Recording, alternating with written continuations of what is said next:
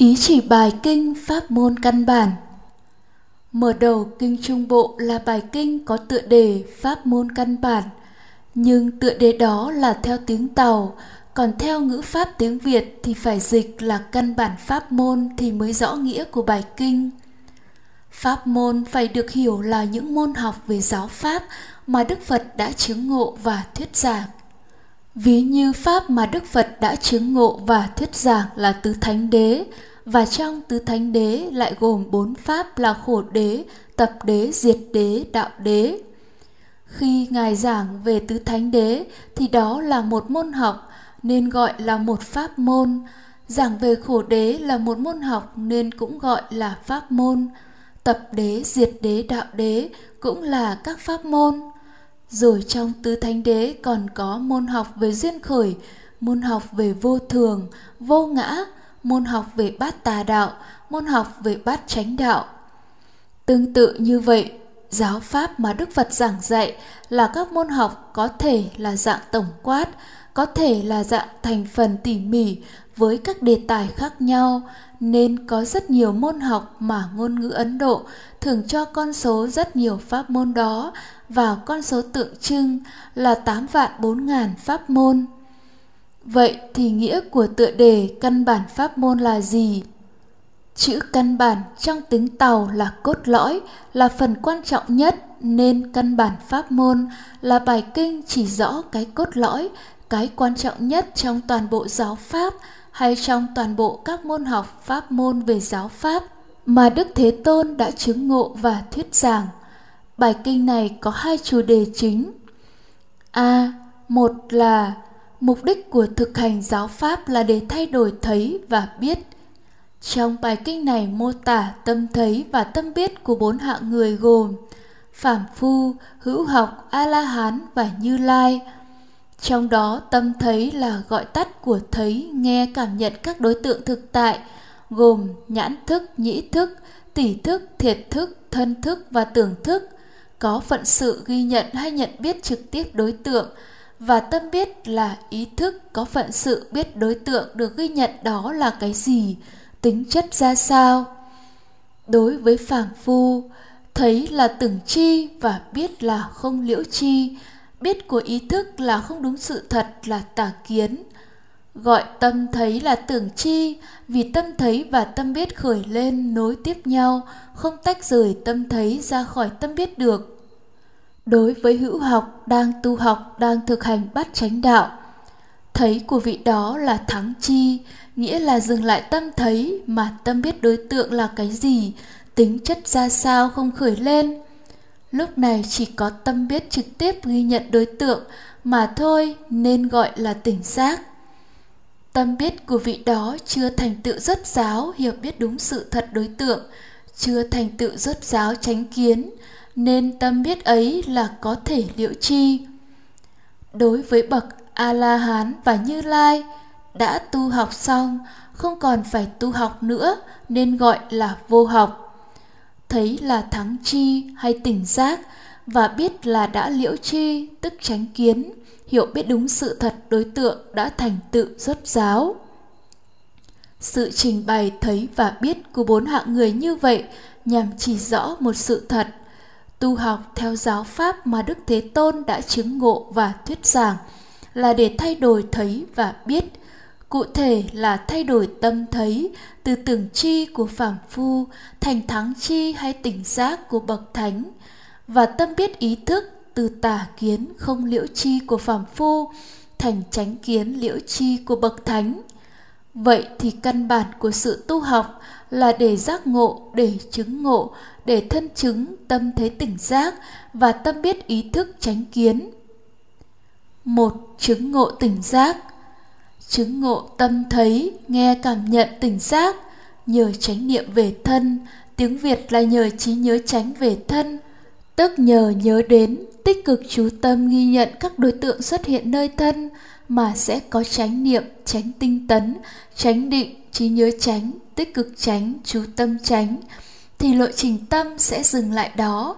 Và lúc này chỉ có tâm biết trực tiếp giác quan, thân thức ghi nhận các đối tượng xúc chạm nơi thân, nhãn thức ghi nhận đối tượng hình ảnh, nhĩ thức ghi nhận đối tượng âm thanh, tỷ thức ghi nhận đối tượng mùi, thiệt thức ghi nhận đối tượng vị, tưởng thức ghi nhận đối tượng pháp trần.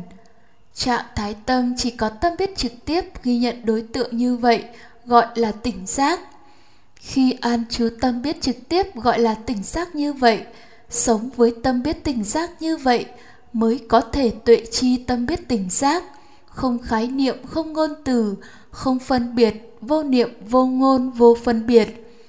Khi an chú tỉnh giác mới thân chứng, mới tự thấy, tự biết, chỉ có tâm biết trực tiếp ghi nhận đối tượng mà không có bất kỳ ngôn từ, khái niệm nào khởi lên với đối tượng đó. Khái niệm thuộc tâm biết ý thức, cho nên khái niệm cũng gọi là ý niệm. Và khi an trú tỉnh giác thì không khởi lên ý niệm về đối tượng đó, to hay nhỏ, vuông hay tròn, dài hay ngắn, đẹp hay xấu, thiện hay ác, sang hay hèn, vinh hay nhục, sống hay chết, đặc biệt là không có ý niệm không gian, thời gian. Khi an chú tỉnh giác không những tuệ chi tỉnh giác vô niệm vô ngôn vô phân biệt mà còn tuệ chi lúc đó không tham sân si, không dính mắc, không ràng buộc, không phiền não với đối tượng.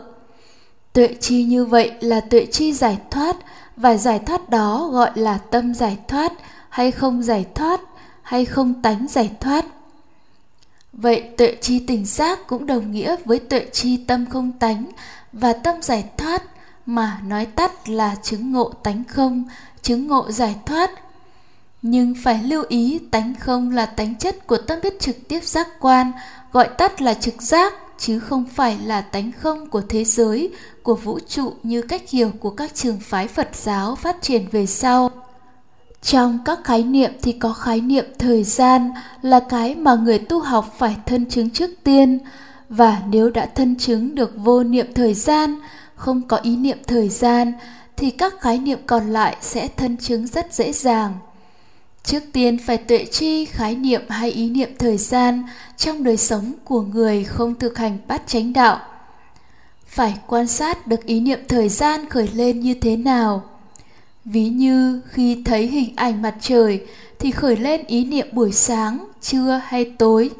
Khi thấy kim đồng hồ chỉ số 9 thì khởi lên ý niệm đã 9 giờ. Khi làm một việc thì nghĩ đến đã sắp xong hay còn mấy giờ nữa mới xong hay bao giờ thì xong, vân vân. Đó là ý niệm thời gian đã khởi lên. Con người sống với ý niệm thời gian, dự định mọi việc theo thời gian, sống bởi lạc quan, hy vọng là có ý niệm thời gian. Khi ý niệm thời gian có mặt, nó là tư tưởng tà kiến trên lộ trình tâm bát tà đạo, thì con người bị trói buộc với thời gian, và lúc đó là chờ đợi, hy vọng, bất an, lo lắng, phiền não sẽ khởi lên. Hãy tuệ chi sự thật này khi không tu tập bát chánh đạo. Khi có ý niệm thời gian thì phiền não sẽ có mặt. Khi tu tập bát chánh đạo với chánh niệm về thân thì khi thấy hình ảnh mặt trời chỉ có ghi nhận đối tượng, không khởi lên buổi sáng hay trưa chiều. Khi thấy kim đồng hồ chỉ con số 9, không có khởi lên 9 giờ, thì lúc đó không có khái niệm thời gian, lúc đó là vô niệm thời gian.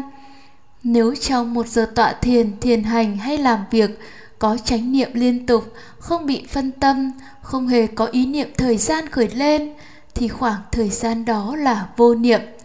Lúc đó sẽ biết rõ có sự an trú vững chắc trong hiện tại ngay bây giờ và ở đây, không bị trôi giạt vào quá khứ hay tương lai, lúc đó sẽ tuệ chi tánh không và giải thoát. Điều này chỉ người thực hành đúng mới thân chứng được. Nếu giả sử có một ý niệm thời gian khởi lên thì chánh kiến sẽ xuất hiện và ý niệm thời gian chấm dứt và tiếp tục an trú vô niệm đối với người đã tương đối thuần thục. Nhưng tu tập bát chánh đạo không phải chỉ thân chứng tỉnh giác vô niệm, vô ngôn, vô phân biệt mà còn phải thân chứng tâm biết ý thức tránh kiến, có khái niệm, có ngôn từ, có phân biệt nhưng không tham sân si, không dính mắc, không ràng buộc, không phiền não. hai Chứng ngộ tránh kiến. Với chánh niệm về thọ, về tâm, về pháp sẽ có năm chi phần của bát chánh đạo khởi lên gồm chánh niệm tránh tinh tấn tránh định tránh tư duy tránh kiến trí nhớ tránh tích cực tránh chú tâm tránh tư duy tránh hiểu biết tránh và tránh kiến. Sẽ tuệ chi, sẽ hiểu biết đúng sự thật, các đối tượng thực tại được ghi nhận, gọi là liễu chi các pháp.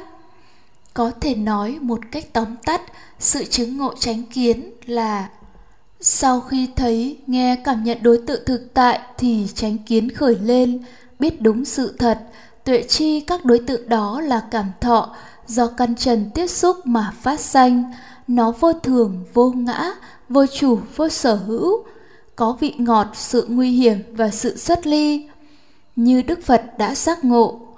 Này các tỷ kheo, như lai nhờ tuệ chi sự sinh diệt của thọ, vị ngọt, sự nguy hiểm và sự xuất ly của thọ mà như lai được giải thoát hoàn toàn không còn chấp thủ. Không những chứng ngộ chánh kiến, chứng ngộ trí tuệ mà còn chứng ngộ chánh kiến, sẽ không tham sân si, không dính mắc, không ràng buộc, không phiền não. Đó là chứng ngộ giải thoát, và giải thoát này gọi là tuệ giải thoát hay vô tướng giải thoát. Tâm biết ý thức chánh kiến cũng gọi là tâm vô tướng, tâm không tướng. Nên giải thoát do tâm vô tướng khởi lên như vậy gọi là vô tướng giải thoát chứng ngộ chánh kiến phải theo lộ trình văn tư tu. B. Hai là dục khỉ là nguyên nhân khổ chấm dứt dục khỉ là chấm dứt khổ. Khi trình bày thấy và biết của phàm phu với các đối tượng đức phật đều kết luận do biết của phàm phu là không liễu chi đối tượng biết đó là vô minh tà kiến làm phát sinh dục khỉ, tham muốn hạnh phúc và dục khỉ là nguyên nhân khổ đây là cốt lõi của khổ đế và tập đế. Khi thay đổi được thấy và biết của phàm phu từ tưởng chi và tà kiến không liễu chi, sang thành thấy và biết của bậc thánh là tình giác thắng chi và tránh kiến liễu chi, thì chấm dứt dục hỷ chấm dứt nguyên nhân khổ, chấm dứt khổ. Đây là cốt lõi của diệu đế và đạo đế và cuối cùng thì cốt lõi hay căn bản pháp môn là tứ thánh đế, bốn sự thật mà bậc thánh đã giác ngộ.